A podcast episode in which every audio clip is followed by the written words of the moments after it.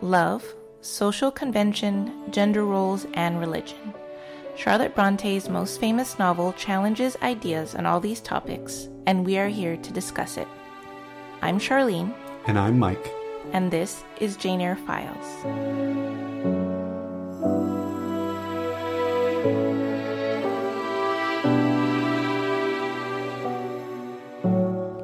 Chapter 32 Depths of a Restless Sea.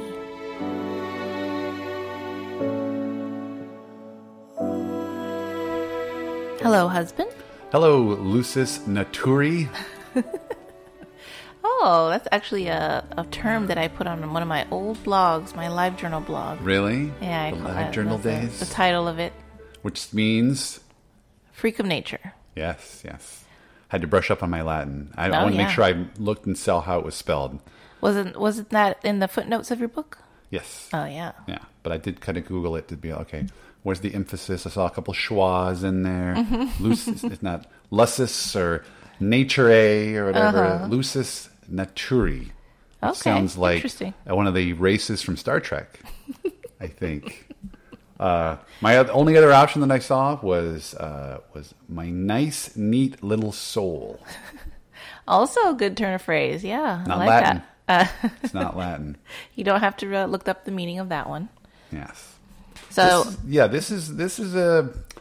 You know, we we've talked about this before, but we've have these what I would like to call like a I don't know, it's a transitional chapter. We've we've already met the characters, mm-hmm. but we're not really getting to the meat of what's going to happen with them, the the the real the conflict, Right. You know, and now it's just, we're just kind of setting up, getting to know them a little bit more. Mm-hmm. You know, and we're just seeing the daily life as it passes by, and so I, I think this is something that I would imagine when you see the film versions, kind of gets trimmed up a little bit. Yes, that's true. But uh, before we really deep dive into this chapter, I wanted to mention that we're doing an Instagram giveaway uh, on Air at Air Guide, where we're giving away a tote and a copy of my version of Jane Eyre, which is a choose your own adventure take. It's called The Governess of Thornfield, and a little Jane Eyre keychain. So check check it out. All right, social media giveaways out of the way. On to chapter 32. What does our Spark Notes summary say? It begins. Jane's students become more familiar and endeared to her, and Jane becomes quite popular among them. At night, though, she has troubling nightmares that involve Rochester. Uh, I'm just going to interject right here. I don't feel like it's nightmares exactly, but okay. Thank you, uh, Spark Notes. Jane continues to pay attention to the relationship between St. John and Rosamond, who often visits the school when she knows St. John will be there. Rosamond asks Jane to draw her portrait, and as she is working on it one day, St. John pays her a visit. He gives her a new book of poetry, Sir Walter Scott's Marmion, and looks at the drawing. She offers to draw him a duplicate and then boldly declares that he ought to marry Rosamond. John admits that he loves her and is tempted by her beauty, but he explains that he refuses to allow worldly affection to interfere with his holy duties. The flirtatious, silly, and shallow Rosamond would make a terrible wife for a missionary. Suddenly. John notices something on the edge of Jane's paper and tears off a tiny piece. Jane is not certain why. With a peculiar look on his face, he hurries from the room. Dun, dun, dun. A little bit of mystery. Yeah, foreshadowing, but I, it's, it's, it's such a throwaway part. We'll get into it a little bit later, but yeah, I don't remember that the first time I read the book. Oh, yeah. Now that I know what's happening, yeah, for sure.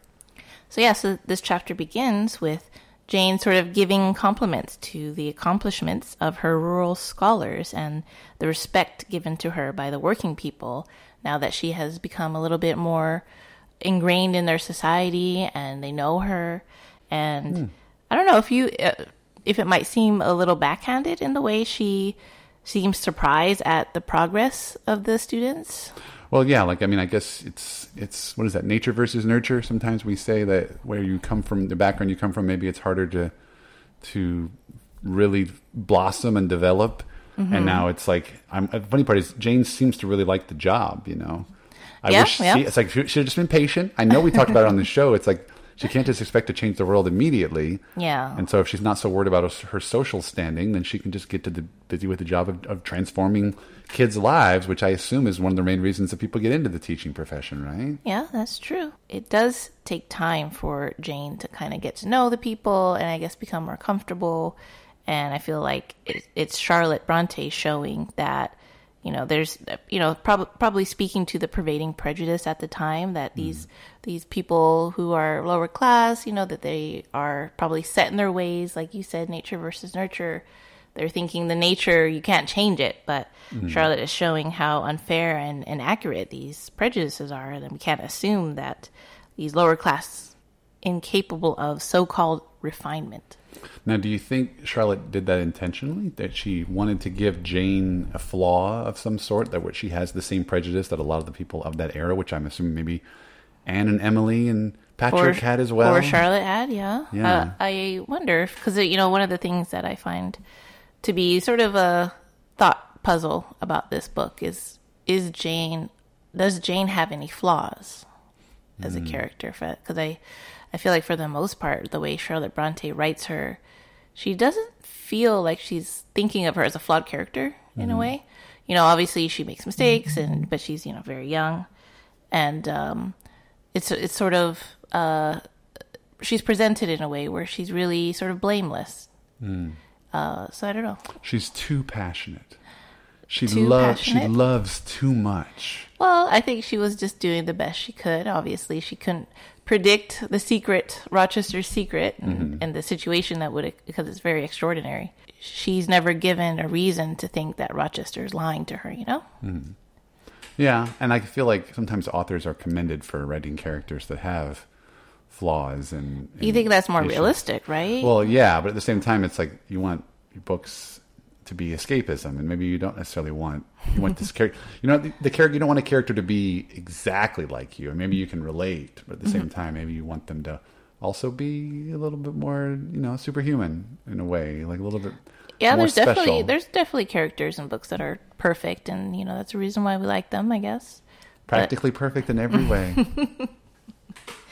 Yes, Jane is Mary Poppins. Mm-hmm. Speaking of character studies, Jane is revealing a little bit more of her thoughts on Rosamond Oliver and giving the reader a more accurate picture of her.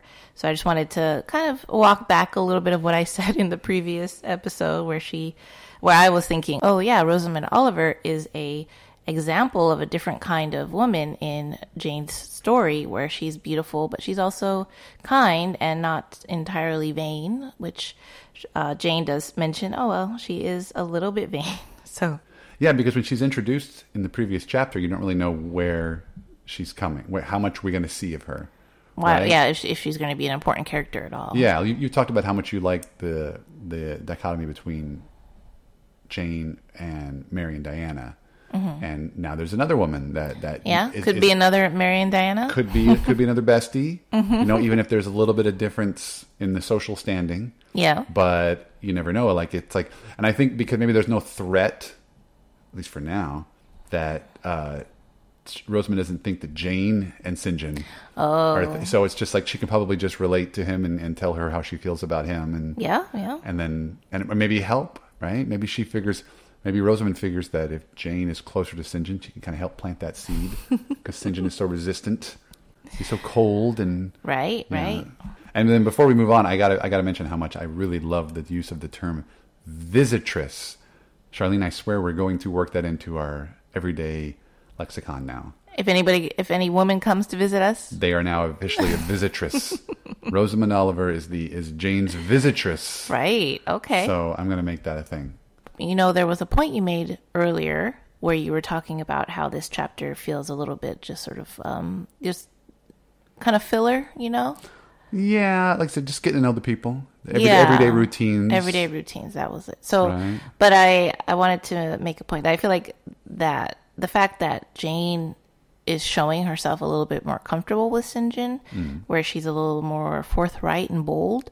That I think that that is an important sort of turning point in this chapter, where it kind of reminds me of her interactions with Rochester. Sure. Because you know, you know, we read this novel, and we know Jane's thoughts because she's telling it to us as a reader, but she doesn't really share her personal thoughts or her feelings with a lot of people in the book. It's it's Okay. it's really important, you know, character trait that you know when she does share something with someone, then you know that she's she's developing a good connection with them, and even even though Sinjin you know seems very cold and you know kind of uh, off-putting, uh, she does seem to have a good relationship with him, and she feels comfortable enough to kind of uh, address something that he clearly does not want to talk about, Yeah. or, or he doesn't want to address. So, it, Well, didn't we talk about that before? Where it's like they they let her in, Mm-hmm. and now she feels like you know should she should pay them back in some way? And you your original thought was, oh well, she should tell more about her story and oh yeah, and, and backstory. And I was like, no, no, maybe she shouldn't. But I think I I like that idea where as a as a debt of gratitude, now she's like, oh, I'm going to help you with your your woman troubles. yeah, She's had time to sit back and recuperate in this house, and so she's gotten to know a get a sense of these characters, the Rivers family, and so now, like you said, maybe they're getting a little bit closer. I mean, I'm Mm-hmm. sure I'm sure not not quite as romantically linked as Rochester, but like you said, more forthright, which Yeah. I totally believe. And I I wonder if it's like you said, she has reached a certain comfort level, and maybe she feels too in you know compelled to engage with him because you know Sinjin has put her in a good spot to to build herself back up. Right, yeah, and then you know, sort of a sweet project that Jane takes on, wanting to bring Rosamond and Sinjin together.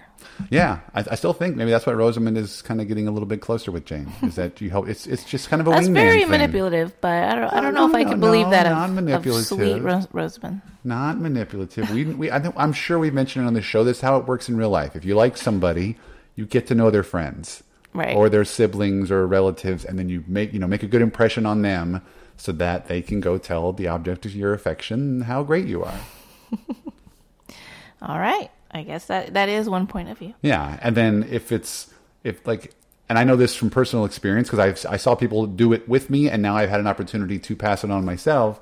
Is that is usually when people find love themselves, they want to make sure that others find it just as quickly. Yeah, that's you know, a good point. how many times did you go to a wedding by yourself? And whether it be the bride or another married woman at the party is just constantly wanting to try to hook you up with, set you up with someone else. oh, this is my cousin so and so. He's single, and you're just like, it's okay. But then they're just no, no, no, because they're so happy in that moment. Mm-hmm. Now, granted, Jane and Rochester are split up at the at the moment, but Jane is still in love. and I she think- she knows the benefits of true love. yeah, Yeah. because yeah. even if she's having nightmares apparently about him, I feel like she still has these strong feelings, and she's just like, I wonder if maybe it'll help loosen Sinjin up, Mm-hmm. or if, if, like I said, or maybe Rosamond could be as happy as she is. Maybe round her out. It sounds like Rosamond's got a pretty good life, Oh yeah, you know, but also not just because she's you know financially stable, but she seems really happy in what she does, and yeah. so. she's given a lot of freedom. She seems like she's well educated too, so she has a lot of potential. And I'm do- sure she probably takes a lot of a lot of pride in, in the school and, and all that stuff. And so, like this idea that if, if there's maybe there's one aspect of her life that's not quite fulfilled, and that's you know this cold preacher, and maybe he could be the very could- handsome cold preacher. handsome, pale, Apollo-looking, cold preacher, you know. And so, yeah, and I, I think what what I found funny too is that did you notice that Sinjin does like seem shocked that Jane would want him to marry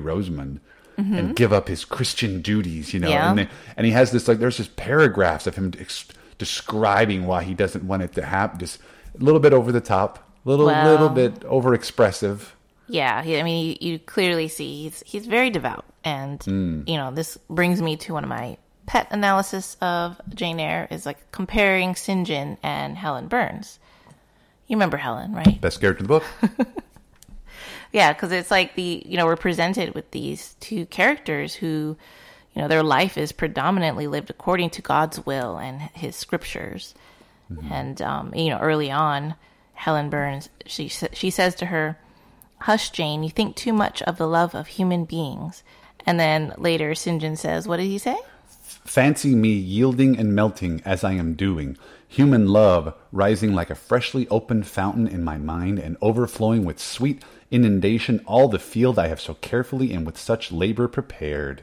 Yeah, so I feel like they both kind of downplay the the importance of human love because mm. they're thinking more about God's love or their sort of eternal reward is more important. Mm, yeah, and it goes back to again that central theme that I brought up before of love versus righteousness. Mm-hmm. You know, and Helen does unfortunately does not make it long enough to really experience human love. Maybe she might have a different opinion if she had. That's true. She was very young at that point. You know, she hasn't seemed doesn't seem to have lived a, a great life. You know, her father mm-hmm. doesn't really seem to pay attention to her, and then she's not well taken care of at the school. So Yeah, whereas with St. John, it- it- it's actually right there in front of him, but yet he's just pushing it, da- pushing it away and pushing it down out of some, like I said, some sort of duty, which, on the one hand, I don't know, seems a little bit ill-informed, but but I guess part of my pet analysis is thinking is Helen, it, will Helen Burns grow up to be a little bit more like St. John?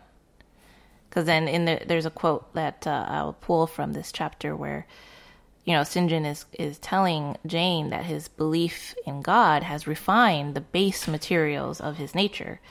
Uh, so he says, quote, from the minute germ natural affection, she has developed the overshadowing tree philanthropy.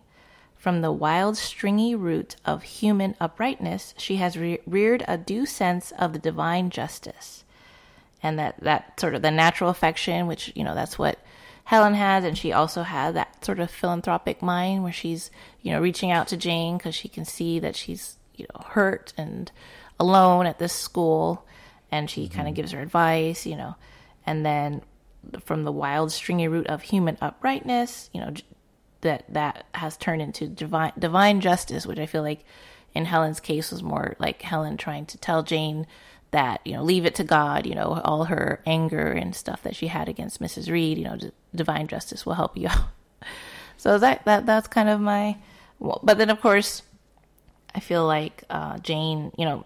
John has this sort of ambition. That's that's something that's like the the leading character trait that that Charlotte Bronte and Jane kind of establish, and then you know, St. John says in that in that same passage in this chapter that of the ambition to win power and renown for my wretched self, she has formed the ambition to spread my master's kingdom, to achieve victories for the standard of the cross. So perhaps Helen would have gone into a similar route of wanting to spread God's word. yeah, I, I think that would probably would have been her thing for sure. That would have fit her. Yeah, like I said, I would have. I was surprised that you know you're gonna we're gonna mention how like Helen doesn't really consider herself to have these great talents, Yes. and and she's kind of resigned to die so that she could join God in heaven. But I wonder, Charlene, do you think you know should she have aspired to live so that she could too be a missionary or a nun or just someone like St. John so that she could spread the word? It seemed like she was devout enough. Yeah, I feel like she would have she would have been a great orator. I, I'm not I'm not sure if she would have had that opportunity open to her. So at that you know in that time for a woman, you know you're probably not going to be able to do do that. But What if you're married to a missionary? oh yeah, she could help these children and the and other parents in in these countries where you know the the missionary is trying to teach people. So obviously, yeah, she can definitely help spread the word. learn a random language, you know, Hindustani, I think. I, She seemed plenty intelligent to uh, be able to pick it up. yeah. And sometimes I feel like when people are devout enough, they just, like I said, they feel a certain sense of duty. And, or, you know, that they, they have to, like I said, they're, whether they're following the Bible and they want to, they, they feel like they have to live their life a certain way. And, and even if it means sacrificing and doing all these things to, mm-hmm. to kind of sacri- sacrifice their own happiness so that for the eternal good Right. And there's a quote from right before, right at the end, near the end of Helen's life, where she says, "By dying young, I shall escape great sufferings. I had not qualities or talents to make my way very well in the world. I should have been continually at fault." Sometimes I wonder, like, is that is that a, a sign sometimes of Christians where they they get they get very guilty? Oh, do Christians guilt. ever experience guilt? I believe so. I believe Yeah. that's sort of a thing. Yeah. and so they kind of feel in the way like I'm not I'm not doing enough. I, I could, there's still much more I can do. I think we've established that St. John feels that way, right? Yeah, yeah, that definitely does seem to be something where, you know, I think St. John uh, wants to do more, so that, that so that's that's why he felt guilty being a, like a pastor in a small village where he, you know, obviously he feels like he has a lot of good qualities that he could give to other people to bring them closer to God, I guess. So mm-hmm. yeah, that's definitely something that that Sinjin seems to have in common with Helen. And, you know, in this book, I feel like both characters also emphasize looking beyond what you want to do in this life, sort of your personal goals and your happiness is, is less important than gaining glory and, you know, being one with God. And I feel like it's a little bit of a depressing outlook to me. Yeah, I mean, we all have a very finite time here, and so you might want to enjoy Yeah, as much, make the most of it's it. saying it's not worth it's it's worthless. Like just you're trying to get past this point. You know, Yeah. it's kind of sad. Stop and smell the roses. Mm-hmm. That's what I, that's what I always think. I mean, I know it's not quite the same comparison, but I I had this happen to me when I was in high school, where uh, my my father was in the military, so we moved around a lot when I was a kid, and uh, we moved in my the middle of my junior year of high school, and as soon as we got to the new town, this is, would have been in Kentucky. There was a pretty much a thought that we were going to leave as soon as I graduated high school. Mm. So I didn't really, I didn't make a lot of close friendships. Mm-hmm. I didn't bother to. I, I hardly. I mean, I was very young. I graduated very young, and so a lot of my friends were freshmen and sophomores. I had mm-hmm. very few friends that, that were in the senior class with me, and I feel like looking back, I didn't really enjoy that that year as much because I was like, well, I'm leaving anyway. Oh yeah. And so, and I mean, I still have a few friends from that from that time, but I look back and I do kind of regret that. I wish I would have enjoyed that a little bit more. Wish I would have enjoyed my difficult. time. You know, it is difficult if you're leaving, but yeah, especially when you had that knowledge ahead of time. And but so Helen, you know, I was shuffling off this mortal coil of Kentucky. I was gonna say Helen doesn't ha- didn't have a lot of time, and she didn't really take advantage of it. But again, maybe she didn't have the opportunity to. Stuck at Lowood. Well, but I wonder, did she already feel like She was even, going to even, die? even before she got sick? Oh, did she did she oh, just assume that well, there's a lot of childhood mortality, and so I'm I'm sure it's probably going to be me. Oh, I don't know. Yeah, she, at least she was already mentally prepared for it. It seems. Yeah, still the best character in the book. Well, one last thing to wrap up my my comparison of Helen and St. John is that both Helen and St. John come into Jane's life when her emotional turmoil is very distressing to her.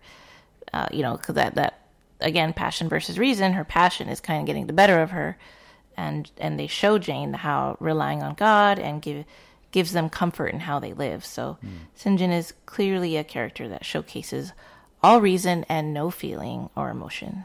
And do you think Helen showcases that? Well, I mean, I feel like she seems warmer, Mm-hmm. but she can also be construed as being a little self-righteous and condescending, and Yeah, you know. yeah. And, but I feel like you know she does care for Jane, but she's also seems so resolved to die that she doesn't express enough emotion while she's alive. You know, I feel like Mm-hmm. St. John is the same, but without the warmth.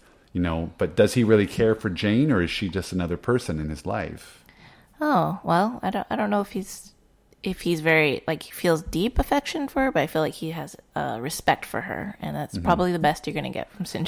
well, yeah, because like I said, she does. She seems to put make religion a very important aspect of her life. The fact that she took on this teaching gig without even giving it a second thought. yeah, she's very hardworking, and she's also intelligent, and I guess probably doesn't seem like a silly person to him, you know, like Yeah. Rosamond maybe. And he's warming up to her, and then feeling more comfortable around her, and where they can have these conversations. And then Yeah. she could say, "Hey, what about that Rosamond girl? You should Yeah. totally go for her."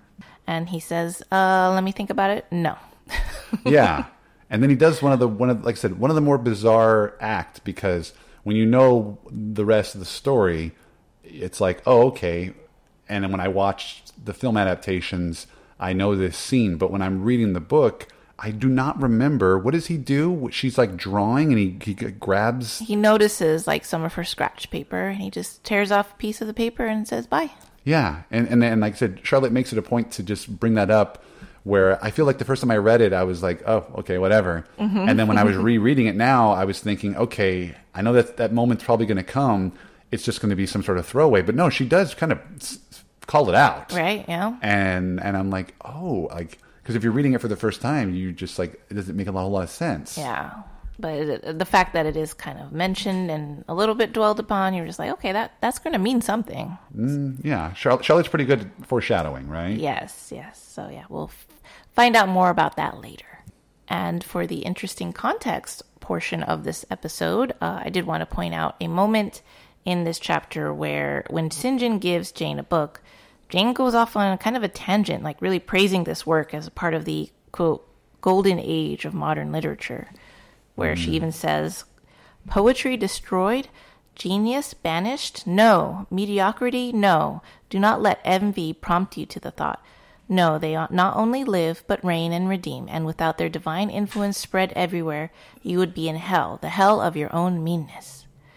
It's a little bit extravagant for. Very, very poetic. Oh, yes. I like the fact that she's talking about there's no way that poetry's dead. Uh-huh. And you've got this book of poetry, and yet Charlotte's words to describe what Jane is saying and doing is very poetic. It's- Ah. Yeah, it's, kind yeah. of very self reflexive in that way. Yeah. That's true. Yes. So, what is that book? oh yes. So the book that St. John gives Jane is called Marmion by Sir Walter Scott. It was published in 1808 and is a historical romance in verse of 16th century Scotland and England. Have you read Marmion? I have actually. I have a copy of it. You do have a copy? Oh, yeah. okay. Uh, I don't really remember it that well, although right before we recorded, I kind of uh, read up a little bit on the plot. So it's it's it's it is full of intrigue. There's a Lord Marmion who falls in love with this beautiful woman, and she doesn't. She refuses him. She's in love with this other man. So Marmion uh, has a duel with this man, and he Oh, shoots him and doesn't kill him, and then kind of gets banished and.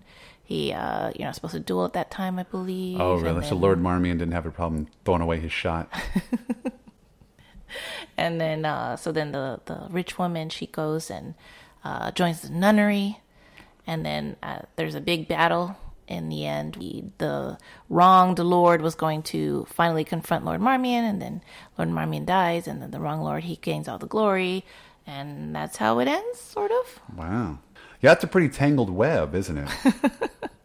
Right. Yeah, I think you uh, might have heard that this story is the origin of the famous phrase, Oh, what a tangled web we weave when first we practice to deceive. I'll be. I, Right? Often attributed to Shakespeare. did Shakespeare ever use it? I don't. I don't know. Yeah, just people just assume It sounds Shakespearean, it does. but yeah, Charlotte was a fan of Scott and frequently referenced his works in her own stories. And another point I wanted to bring up was the fact that Jane references Marmion as a new publication seems to indicate that this part of the story is set soon after 1808. But it has also been pointed out that a new edition of the novel with a new introduction by Scott was published in 1830. So And- yeah, we don't really have framing for It's events that are going on because we had the Luddite riots Yes. reference as well. And when was that supposed to take place? That was around 1812, I believe. So you know, that doesn't quite match up. It's it's uh, a little bit all over the place. I think. yeah, published in 1847. This book, right? Mm-hmm. And so And then, well, when you get to the end of the book, um, you get to Jane saying that she's kind of writing this like in a, per- a, a period of time later, ten, I think, ten years later. So, Oh, you know, that's where you're trying to figure out, okay, then how, you know, when was this written or written, and then when did this take place? So it's uh, Charlotte. I don't know if she was doing this on purpose or if she just had things mixed up. well, yeah. And like I said, Sir Walter Scott was this is somebody very prevalent in that era? Why does she keep, seem to keep bringing him up in her work? Oh, she she did read him. I think when she was fairly young, like read read some of his works, and she she really loved him, and uh, and I think probably her family, her sisters also loved his works too. So No, give him a shout he out. was a popular author, Yeah, author of Ivanhoe. that's why I know that. Never read it. Did you read it? I have not read Ivanhoe actually. Okay. And we joke about it. But I've not read a lot of famous works of literature, Mm-hmm. but I can picture that book being like a school assignment in one of my high Yeah. school classes. Not not, not my class, but like a, one of my fellow classmates had a different English class or something. And Oh, they, right. They read that as well. But hmm. Well, that is all for the interesting context, and now we go on to our meaningful passage or quote. Mike, why don't you share yours first? well, I've got a whopper. Oh, right. for you here. Okay. Um, it really stood out to me because it was, it's very long, it's very dramatic, and it was. I just kept wondering, like, how long? When's this sentence going to end? This is, what I'm, what I'm going to read for you right now is all one sentence. Okay. Okay. Are you ready? I am ready. Okay. Jane says, quote, At this period of my life, my heart far oftener swelled with thankfulness than sank with dejection. And yet, reader, to tell you all, in the midst of this calm, this useful existence, after a day passed in honorable exertion amongst my scholars, an evening spent in drawing or reading contentedly alone, I used to rush into strange dreams at night, dreams many colored, agitated, full of the ideal, the stirring, the stormy, dreams where, amidst unusual scenes, charged with adventure, With agitating risk and romantic chance, I still again and again met Mr. Rochester, always at some exciting crisis. And then the sense of being in his arms, hearing his voice, meeting his eye, touching his hand and cheek, loving him, being loved by him, the hope of passing a lifetime at his side would be renewed with all its first force and fire. Whew. That's all one sentence. I mean, it's all one large thought of hers. yeah, and I think like what's, what's interesting is like you know it just shows that Rochester, no matter what she does to focus on other things in her life, he's still never going to leave her mind. Sure. That's how profound their their love was and what she mm-hmm. meant to him. Right. And I just I loved it because I was reading it and I'm like, kind of we I, we- I joke about this with you all the time when we watch movies because I love to see the technical aspects. Like I can I can I can appreciate something that's shot really well even if it's not well written or well acted. And if you ever watch a scene where you're like it's where it's a really long take and mm-hmm. you're like I don't think there's been an edit. And you're like, sometimes if it's like two, three minutes, and sometimes if I see a shot like that, I'll rewind it when I'm done and be like, was this all one long take? I'm, I'm amazed. I love long tracking shots and stuff. So I'm reading this sentence. And I'm like, well, this is all one thing. She's just get, she's just got to get this thought out. Yeah, And she's yeah. just like, I don't, no, no periods, man. We're just going straight through. and so if you're counting at home, I did count it. oh, There are two colons, one semicolon, four hyphens, not counting like hyphenated words, but four hyphens to separate points. Mm-hmm. And there are a whopping 22 commas in that sentence. So memorable in that regard, yes. Oh, okay. Well, obviously, that is also the quote I picked. Really, the whole thing? Well, yes, because I think I mentioned in um, the previous episode where I like the quotes that reference Rochester, that this is probably, I think, the last quote um, that before certain things happen that she references Rochester, and it's my favorite. I just, I just love the idea too how she says, "I used to rush into strange dreams at night." Like she didn't just fall asleep. Like she, it was like waiting for her. All this emotion that she kind of like pat, like, kept down during the day where she was trying to work and she was being a, a good uh, teacher. And then at night, it's like she gives vent to all of this regret and and love and emotion, and it just kind of washes over her. And then 9 a.m. or I think it was next day, she's ready ready for school and she's totally composed. And I just love that image of her just kind of indulging it and then going back to work. And yeah. uh, again, passion versus reason. Sure. It's kind of she's she's it's not quite balanced. It's kind of over uh, mastering her at one at one point to another. So Yeah, and listeners, or you can't see us obviously, but uh, when I was halfway through that quote, I looked up and, Charlene was smiling at me. So I had a very good idea that perhaps you had also chosen this one. That is now three. oh god, Three I haven't three- actually been keeping I think track. It, I pretty, I'm pretty sure it was the third out of 32 that, That we we that we, picked the we same picked the one? same one. Okay. So Okay. eh, about 10 percent, a little bit less than 10 percent. yeah, yeah. I, I don't know if your goal is try to not pick what I pick. Not necessarily. I Yeah. mean, some of them some of them has been a little difficult. I think that one we had the same quote one time on one of the shorter chapters, and it was Right, right. very memorable. So it was kind of obvious. But Mm-hmm. this one to me, like I said, one long tracking shot. I'm like, she's still talking. she's still talking, and this is the same thought. And I was like, wait a minute, no period, no, 22 commas. Yeah, great quote. Thank you so much for listening. If you enjoyed our podcast, please subscribe and leave us a review on your preferred podcast platform. This really helps us grow and reach new listeners. If you want to talk Jane Eyre with me online, you can find me on Twitter and Instagram at EyreGuide. That's E Y R E. And if you want to hear more from me, I host my own podcast called Out of Touchstone, where my good friend Chad and I discuss all the films that Disney produced for their Touchstone Pictures label. You can also find me on Twitter at Mike DeKalb. Thank you, and farewell for the present.